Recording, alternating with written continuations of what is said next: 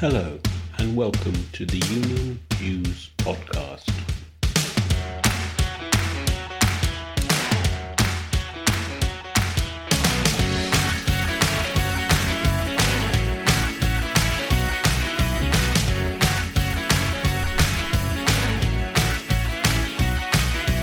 Yes, hello, welcome to the Union News Podcast, the UK's only all things union programme produced for your downloadable digital delight and overall appreciation.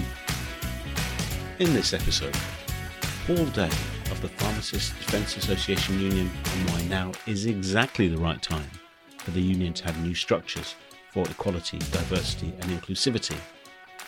And my take on an unseemly spat between Conservative MPs on the Education Select Committee and our teaching unions. What's the truth of the matter? Hello, listeners, and you're very welcome to this latest episode of the Union News podcast. Later on in this episode, I'll be taking an in depth look at the spat last week between the Education Select Committee or some members of it and the teaching unions. What's, what's at the root of that? What's the way forward? What's the way out of the challenge of reopening our schools as safely and as quickly as possible? We've got our special guest, Paul Day, who's the director of the Pharmacists Defence Association Union, coming up in just a moment. But first, just you know, leaf through papers this morning. I'm, I'm grateful to Tom Hunt, the Sheffield Political Economics Research Institute, who's flagged uh, a piece in the Financial Times. Two year delays are being reported now for employment tribunal cases to be heard, and a four year delay for complex cases. Inevitably, as Tom points out, um, this will deter workers from challenging unfair treatment by employers. It's an underfunded system. It needs investment to add capacity, not the re- reintroduction, as some people are suggesting in government, of tribunal fees. Justice delayed is justice denied, you could say, but on the other hand, you do have senior investment managers saying that senior pay should be the first thing to go if you if companies are looking to cut costs because of the COVID challenge. Mirza Baig, who is a bigwig at Aviva Investors, has made the call. He said that companies should do the right thing as they mapped out their response to the pandemic, uh, and it means, uh, says the Guardian, quoting uh, Mr. Baig, any pain should start at the top. We've been communicating that any pay cuts should affect senior managers management first, whether that means a cancellation or reduction of bonuses, lower future share awards, or even temporary suspension of salaries. Well, if Aviva are telling you, must be the right thing, I suppose.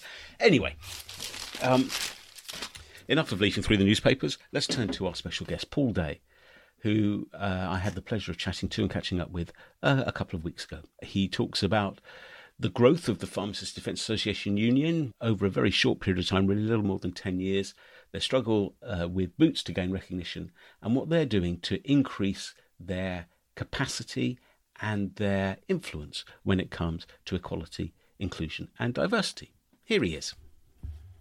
Paul Day, Director of the Pharmacists Defence Association and the Pharmacists Defence Association Union. Welcome to the Union News podcast. Thanks for joining us. Thank you for having me. Nice to be here. Well, listeners, you may not be aware of the the, the tumultuous and, and very important history of the union that, that Paul is director of. So, so Paul, could you could you give our listeners a kind of breakneck breakneck speed, a, a potted history of the PDAU, and particularly your fantastic battle for recognition with Boots? Yeah. Okay. So um, we're only 11 years old as a trade union. What happened was, uh, as a sector, pharmacists, unlike many health professionals, didn't have uh, their own union for a long time. There had been one back in the mid 1900s, which then merged into a bigger union and, and sort of disappeared as an independent union. And, and, so, 15, 20 years ago, a case where sadly uh, a patient died, and it became clear that the individuals concerned were getting labelled with all the blame for that tragedy, but the employer wasn't being held to account for the circumstances they'd helped create. So our founding pharmacists said, you know what, looking at the structure here, there's no one standing up for pharmacists. We're in an environment where there's lots of organisations, but they mainly speak for employers. And whereas a few generations ago, pharmacists owned the pharmacy, now most people are employees. So an organisation was founded, firstly, provided indemnity insurance only, Then it became a membership organisation, the PDA, the Pharmacist Defence Association, built on the model of the medical defence unions, which doctors and other health professionals use for indemnity purposes. But then the union started representing individuals with employment issues. And at first, the employers were happy to do that. And then, of course, we started winning. and, uh, and then they said, well, hang on, you can't come in here, you're not a union. So we became a union. So in my office, back in the offices, I've got our certificate in a, in a frame on my desk, our certificate of independence, which we got after a couple of years of listing as a, as a trade union. And then built on the membership that was there for the indemnity, we've built this trade union so that members get the combined support of the indemnity, the Defence Association, and the trade union. So quite a package of support. Yeah, a real, really powerful and comprehensive package. But Boots, as the largest employer of pharmacists in the country, were um, you know, they they were they weren't terribly comfortable with the idea of an independent trade union, were they? No, not at all. And, and, in fact, they're the largest employer of pharmacists in the world as a group. Um, so uh, we we we looked at our membership. We said, well, okay, we're a trade union. Obviously, we need to start looking at recognition so we can be in there championing the cause, not just going through the courts and helping people with individual cases. So we went to Boots. We said, look, we're the trade union. We've got thousands of members. We'd like to apply for recognition. We applied. They persuaded us to withhold our application so that they could have a talk more with us and in secret signed a deal with an in-house union which failed to get a certificate of independence because the certification officer identified they were clearly very possibly uh, under the control of, of Boots. So that kept us out. We had eight years of legal battle and eventually were the first and still only trade union to have used the law to take out the arrangement that an employer is using with a with a in-house union to allow members to vote for an independent trade union. And we did that and we won. And so we won the first ballot and got rid of the arrangement with the sweetheart union. Then we won the second ballot and got recognition. And that feels like a lifetime ago but we actually only signed the agreement with boots on the 10th of july last year. So My goodness it's not even been a year that we've had a recognition agreement in place. My goodness, I didn't I didn't realize it was that recent. It's, I mean, we've spoken about this before, of course. I'm, I'm listeners. It really is a remarkable, a remarkable story uh, that that is worthy of closer examination.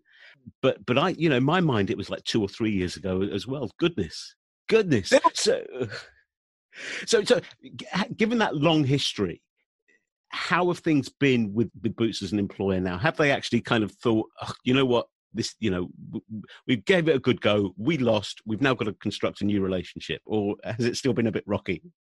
Well i mean obviously what we've done is is got the the members in that organization trained them up and built a network of reps so that those people so we are doing more representation of individuals that's the first thing we've got more profile internally. Boots as per the agreement are handing out our information to new employees when they join so, you know, we've got those kind of basic structural things in place. I mean, we did, we literally signed the agreement on, I think, the Wednesday, and on the Friday of that week, submitted our first pay claim. So we went through a pay negotiation. We got, uh, you know, pay increase, but also some structural changes to the pay system, the arrangements around it. That was in, uh, well, that was finalised in October.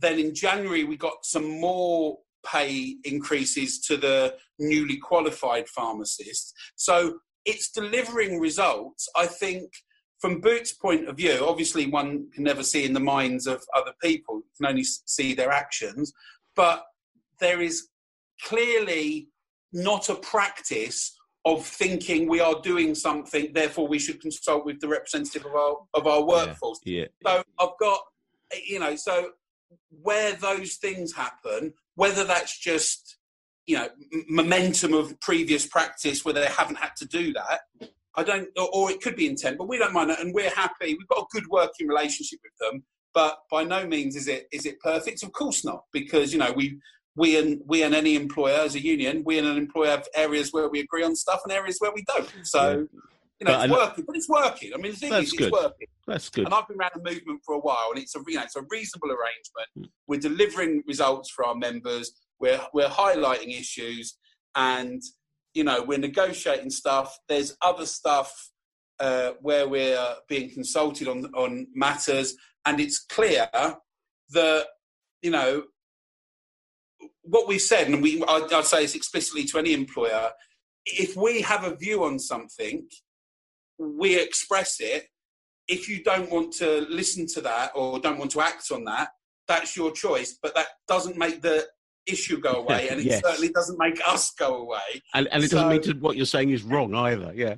No. So what that means is if if topics come up and we disagree and we go through the machinery and we don't get it the right what we think is a fair outcome through through the machinery we can just you know we've got the mechanism we can highlight that to the membership and you know there's consequences of how we highlight it or how we act on things and of course as a trade union we've got you know a number of tools and options open to us but I, but I think it takes time for that to become the normal practice because less than a year ago if Boots were changing something for that population of pharmacists, they didn't consult with the union, and now yeah. they do. Yes, yeah. I mean, there, there's a legacy, isn't there, that, that takes time to work its way through through the system, and sometimes it really is it it it, is innocent in the sense that, that people just don't get it because it's never been pointed out to them. You know, it's never been pointed out that there's a better way to do business, and there's a different way to doing business when you've got a collective agreement with a trade union than when you when you haven't. And and you know, I'm I mean, you know me, I'm a, I'm a bit frank speaking. I, I I say to people directly, you know, if we can do this together and reach a, a joint position, then let's let's jointly communicate that. If you don't want to do a joint thing with us, that's up to you. But we're still going to do something, and you might not like it. Yeah. So, and I, you know, I talk to employers like this and always have because that's just straight. You know, it's just straight talking. And, and, so that's the option people have. They're adults, we're adults. You know, as you go through life, you have these choices. And I, and I think it, it becomes an interest. And I would say I've, I've also, in my, in my career, I've been a employee relations manager for a FTSE 20 company. So I've been on, I've sat on both sides of the table, which I think helps me. And you know that's the deal you strike, isn't it? You realise if you if you do something, there are consequences, and and you know I think we all we all learn that. Absolutely, absolutely. Life's life's a learning curve, isn't it? That's for that, that's for sure. So so the relationship with with Boots is, is kind of bedding in, as it were. Still, sorry, I, I didn't really know what you were going to say when I said how's the relationship now. So it's good to to hear that there is a good working relationship. Meanwhile, the union itself is developing, isn't it? And and I noticed that I think in in April you took a decision to actually launch a series of equality networks, equality and diversity networks. I think there are, are there three of them. Are there one one for BME, one for women, one for LGBTQ, me- uh, one for ability, for disability, one for, well. so four, four as well. So so apologies for missing that that one out. What was the thinking about about why the networks were needed and the timing of launching them now? Well, actually, you know, as I say, we've been around as a union for 11 years. It obviously something we deal with in casework, but we said we want to be more proactive on equality issues. So we've been we've been thinking about creating equality networks. Actually, the, the women's network, what happened was middle of last year, we discovered that a hundred year old National Association of Women Pharmacists was basically uh, about to fold because the current executive were all kind of into retirement and were trying to hand it over and hadn't been able to generate fresh blood into the organisation. And so they announced, look, at the end of this year, we're going to fold. So we approached them. Uh, I had a number of conversations with their president and, and, executive committee, and we ended up absorbing that network mm-hmm, into mm-hmm. our organisation as our first equality network. We weren't necessarily going to start with a women's network, but we've done that. So we've kept that organisation, which is now in its 115th year, ticking over. And whereas mm-hmm. it was almost, you know, I think numbers were like down to sort of 50, we've got 500 members in it now. Wow, that's good. That is good. It's news. brilliant. I mean, we're really happy. So we've, we've created that women's network. And then we said, well, hang on. And well, you know, always our plan was others. And so on the same model, we've launched a, BAME network, an LGBT network, and uh, what we call the Ability Network for for colleagues with um, with disabilities. Which in in pharmacy, you know, it's a lot of it may be sort of cognitive stuff. You know, we've got we've mm. had a number of cases. We had a, a recent Asperger's case where uh, pharmacists for a long time had been working. I think she had 20 years service, and the employer decided to deliberately set uh, unachievable targets, and, and she ended up with 200,000 pound compensation. So you know, there's there's there's disability issues where, which we're pursuing that. But we've created these four networks, and we've said to members, look, if, if you're interested in this in this in this area, you know whether whether it's you or you're you're an ally and you, you want to support this this work, connect in through there. And of course, the the issues of the the greater as well as events in America, the issues of you know greater risk to people of, of BAME ethnicity from COVID is a is a key issue, which shows where our network is really needed that particular one has actually come to the to the fore at the moment. On the one hand, you can think, oh, so, you know, these these are inauspicious times at which to make to make very significant changes to structure. But on the other hand, it's precisely because of the circumstances that these sort of changes are necessary. And I, I imagine your BME network, in particular, notwithstanding the terrible events in the states over the last the last week or so, you know, has been a real um, has been a real source of comfort and support and practical advice for your for your members uh, in the BME communities? Well, it's a way of bringing people together. I mean, it's still, I mean, you know, it's, it's, a month or so since we launched it, so it's not fully established. But yes, that's that's its intent, and it means that we're able to create a group that we can ask questions of, that we can get focused responses to on topics that affect that community. Yeah. So the relationship then between these these networks and say the union's policy making machinery, the executive council and, and so on, they are they are advisory bodies in terms of making policy. Yeah, uh, and the way uh, we've described it is we want each of the network. Let's let's use the LGBT uh, network as an example. We've said it's a way of getting those members together.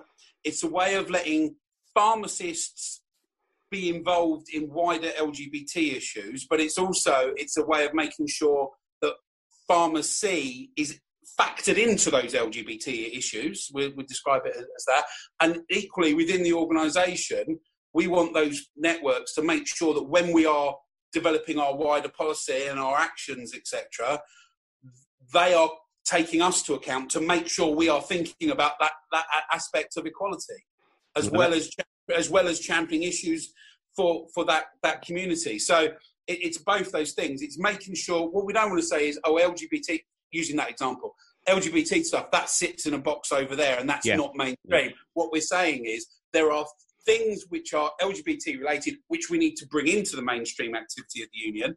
Equally, there is stuff we do as mainstream stuff which will have an LGBT, LGBT uh, spin on it that we need to factor in. So in both bits, we want to just make sure we're equality. And we're very keen on, uh, we call them EDI networks because, you know, lots of organisations have, you know, management speak, isn't it? But, you know, diversity and inclusion, well, where's the equality in that? You know, it's equality, diversity and yes. inclusion. We're tackling all those things. You know, diversity is having people of different characteristics you know, inclusion is involving them all, but that's still not equality. The equality is so critically important in that. Yes, indeed, it, indeed it is. I mean, how How's it been for your members during the during the COVID crisis? Key workers clearly. I mean, I know you've got a number of independent pharmacists who, who are membership uh, uh, as well. So it, it must have been quite must have been quite a challenge. Must be quite a challenge. It, it, it has been. It is. We've we've sadly seen a, a number of pharmacists die from from COVID.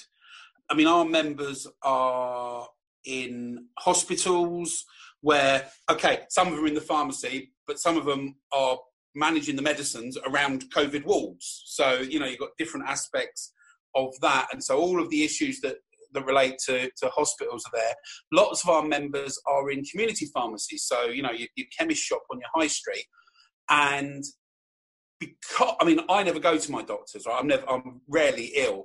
I've had about a dozen text messages from my doctors saying, "Stay away, do not come to the GP practice. I never do yes. well. I'm ill. Yeah. So patients who have got a question, rather than they can't get into the GP, the hospitals are trying to keep people out because they don't want to spread COVID. Understand? They've all gone into community pharmacy, and so community pharmacy is uh, much busier than before, and yet initially when the government were talking about PPE or testing, it's all you know the mindset is all about hospitals not about community pharmacy and so there's been a number of things where we and the sector to be fair have had to lobby government to say well hang on where you're saying ppe is needed it is also needed in community pharmacy where they were talking about the, the covid compensation scheme for payment of, of death uh, payout if, if someone dies from from covid Matt Hancock officially stated, let me clarify, but we are clear. The initial declarations from the government were that community pharmacists would not be included in that. Even though they should. But we got that clarification or U-turn or whatever you want to call it. We got that to happen by um, by challenging that because just because some of our members are employed by private employer, let's call it Superdrug or Boots or whoever, and so they're delivering NHS services, but they're employed by a private employer. So is everyone who works at a GP practice because GPs yes. are private employers. Yes, indeed. So it's the same structurally. That's the same arrangement.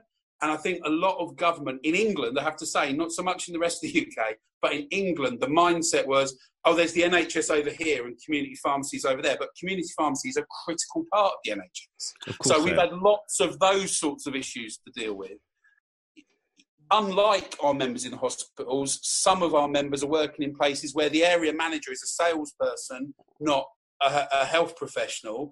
And so we've had issues where pharmacists are saying, look at this guidance. It says you're not allowed to wear PPE.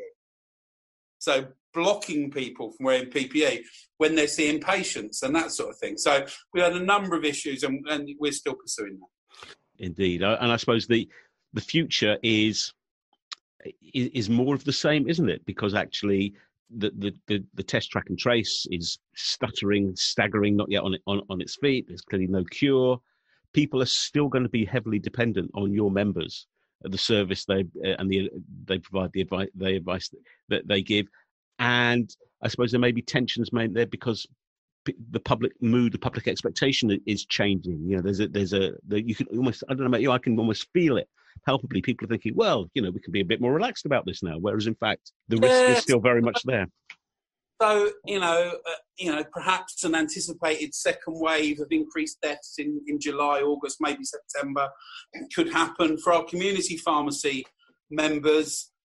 Uh, you know, and, and also think of this when a vaccine comes for for COVID, actually but the flu vaccine season will soon be on us, and so are people going to be going in asking for, you know, so you've got physical contact between our pharmacist members, physically inoculating people or vaccinating people. Um, you know, that's an issue. Yeah, it, it, it's going to keep going, and, and you know, people often go to the, to their local community pharmacy because they're sick. Yes, it, yes, in, in, indeed, indeed, that's the irony, isn't it? Yeah. yeah. yeah. So there is there is that risk, and we're, we're particularly at the moment looking at the, the, the track and trace because there's almost this, and the, the guidance from Public Health England has been, we think, questionable, and we've challenged that because there's almost this guidance that says if you're on the bus, you need to wear a mask. Uh, you know, if you're in a supermarket, you need to be social distance. But in a pharmacy where people have come because they're sick, some of these places, if you think of a local pharmacy, yeah. lots of local pharmacies are very small places and people can't socially distance and, you know, PPEs may be not in supply or they'll be back, they'll be, if there's shortages of supply, community pharmacy will be behind the hospitals in the supply line. You know, there's lots of challenges there for pharmacist members trying to keep safe. And indeed, not not if we don't want them to catch it for their benefit, but also we don't want a succession of patients who are sick coming in and catching it from them. You mentioned the relationship with the uh, with, with sort of the employers and the, you know the trade body as uh, as as it were. Is that is that something that is pretty durable? Are you on the same page as many of the employers here?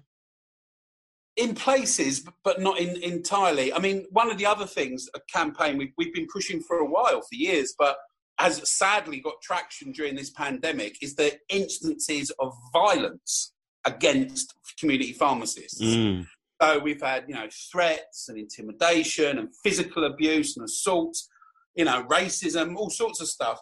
And we've been campaigning on this for a while, but in this pandemic, it has, you know, the numbers have, as far as we can see, more than doubled, perhaps, you know, Goodness. increased significantly. But what our campaign has got the traction of Police Scotland and most, I think, of the police commissioners across the rest of England and Wales, various police forces. We've got a poster which has got the endorsement of the National Chief Police Officers Council. So we've done that.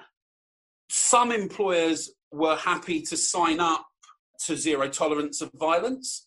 Other employers were happy after a bit of social media pressure from us to sign up to that because when we surveyed and we, got our story on, on news at 10 and the evening news when we surveyed some of our members were reporting instances where what happened was the customer came in was aggressive to me i reported him the management gave the aggressor vouchers because of the inconvenience of me challenging goodness, their violence. Goodness nothing like a supportive employer is there?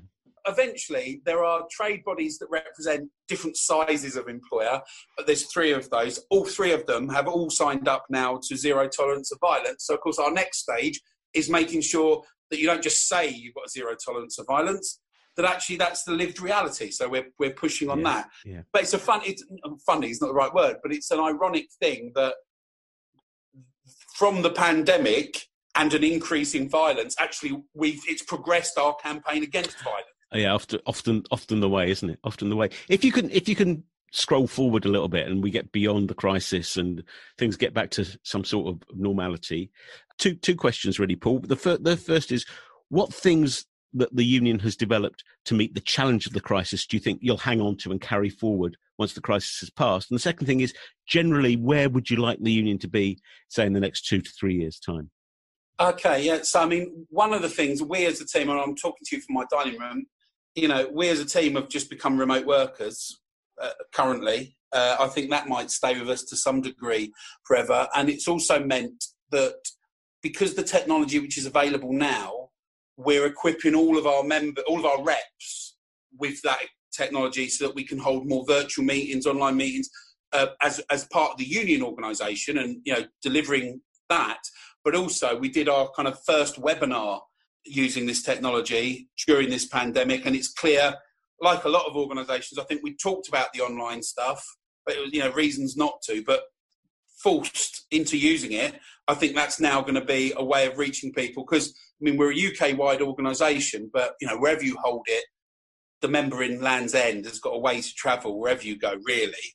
So you know it's a way of opening up our our training to, to members across the piece. So I think the use of the virtual stuff will go. I mean, our membership's been increasing. Lots of unions membership has been increasing during this pandemic. Yes, indeed. Yeah. Wonderful to hear. Ours has always been increasing. You know, we're very fortunate that. So I think it's less pronounced among stuff because our membership's been growing steadily in the 11 years we've existed. We've now got 31, knocking on 32,000 members. So that's excellent. That's excellent. Well, yeah, but you know, the, the increase is harder to see because it's on an upward curve anyway. So that's good. So, you know, greater involvement for members, the equality networks, and we've also in the last, so just before the pandemic, really started establishing, hired our first organizer, started to deliver the the organising agenda and doing a lot more of that, which is something. I mean, I've been here three years. Something I've, I've you know was, was, moving us towards. So we've done that as well. So we're going to be more organised. Historically, we, we came out of a service-minded organisation so we're shifting to organisation because what's happening is as we're getting bigger and doing more stuff, as you'll know, that's not sustainable without organising. Because the members have to be doing, you know, our role has to become facilitating the members to help themselves rather than doing it for them. Yeah. Do you teach uh, someone to? Do you give someone a fish, or do you teach them how to fish? It's exactly that. I mean, those things are happening anyway, pandemic wise. I mean, the other thing, particularly at, at Boots, of course, which, which we talked about, which was our first recognition, and it was already on our on our plan, but you know, our involvement in health and safety is, of course, rapidly increasing because so much of our work at the moment has been about health and safety. So that is an ongoing basis. It will be part of what we do, I think.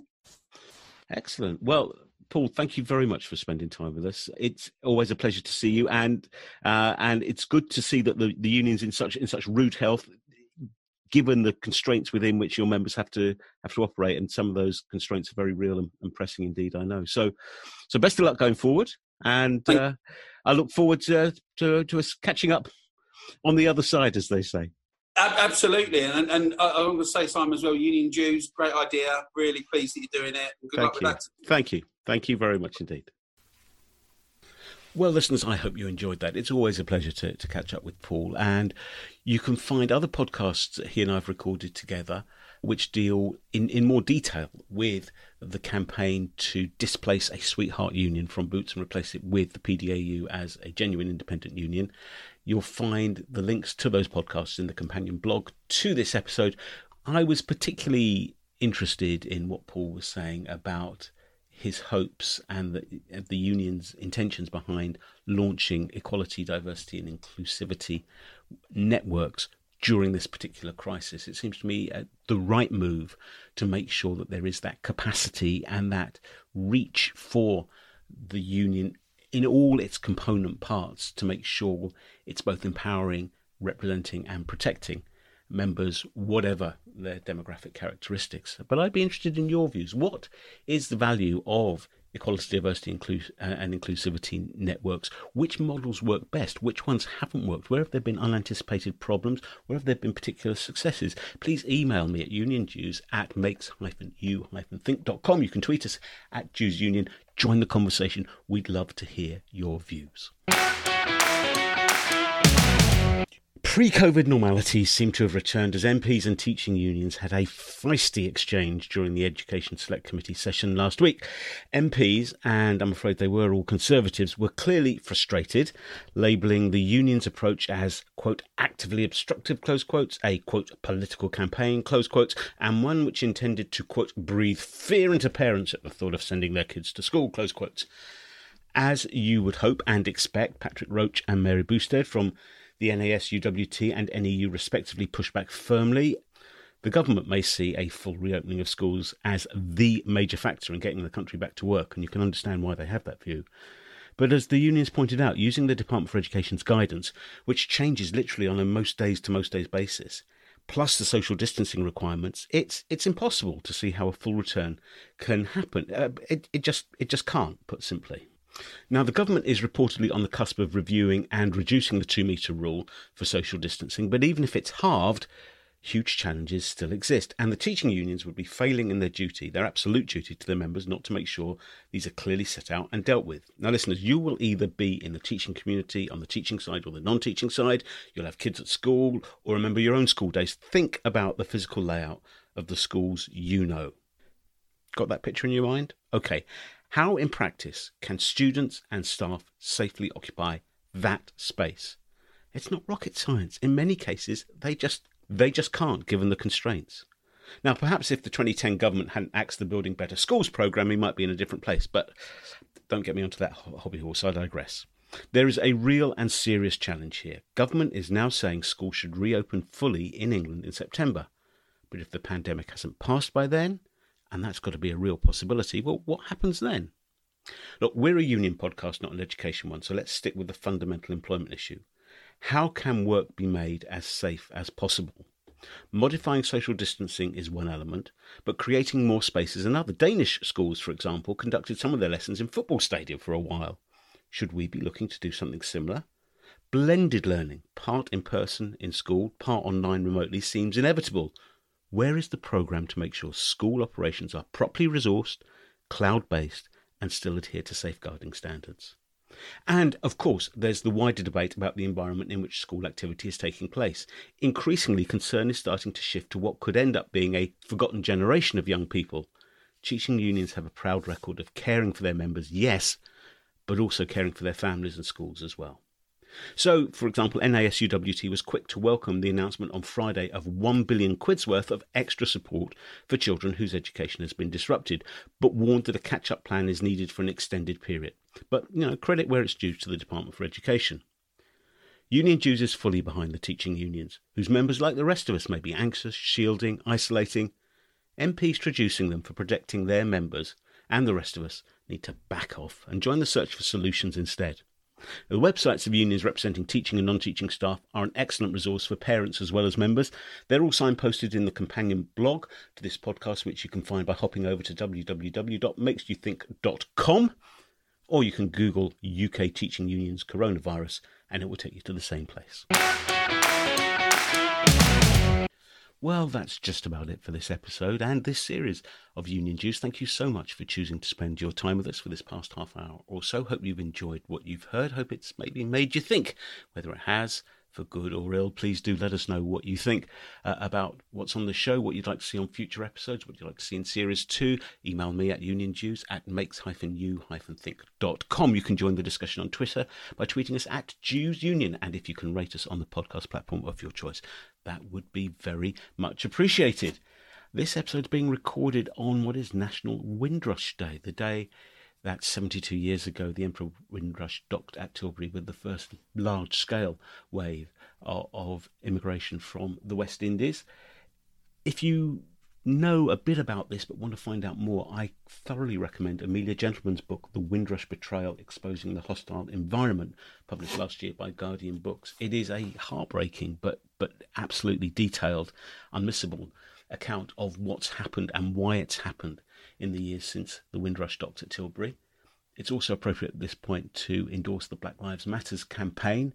Uh, I'm big on football, as some of you may know, and it was really it was really quite a moment to see uh, players in the Premiership uh, and, and in the Championship as well at the weekend take the knee just before kick-off of their respective games. So all power to that movement and the struggle against racism and for genuine equality in our society. Shout out too to the key workers. Pandemic lockdown may have been relaxed, but the risk is still there for many people who keep the country going and keep us all safe. As we reach the end of this first series of Union Dues, I'm left reflecting that the trade union movement and the reps I've spoken to are knackered and battered. It's been an un- unprecedentedly busy, challenging, worrying period. But unions have done their members proud. Unions have done society proud. We've shown that by acting in partnership, and by contributing to public policy debates, unions and the members that we represent are a valid value add part of the discussion, a necessary part of the discussion that takes the country out of this mess that we're still wallowing in. You know, just because the sun is shining and lockdown's been relaxed, let's not let's not kid ourselves. There's a huge challenge ahead. Unions are part of the solution and are widely recognised as such, and that's got to be a good thing. So my personal thanks and acknowledgement of all the effort that all the union reps at whatever level they are in their union do. Union Dues will be back for a second series in September. Please do send us your ideas, your thoughts, your hopes, what you'd like to see, people you'd like us to speak to. The email address again, uniondues at makes-u-think.com. If you head over to the website, which is www.makes-u-think.com, you will find a companion blog to this podcast in which you'll find all the signposting, all the links to all the things we've spoken about on this episode. It just leaves me to thank all my guests who have joined me on this first series of Union Dues, to thank you again for listening, to say, whatever you're doing, stay safe, stay well, and I'll see you soon.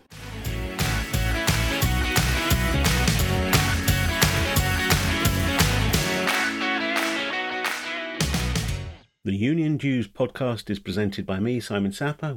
It is a Makes You Think production.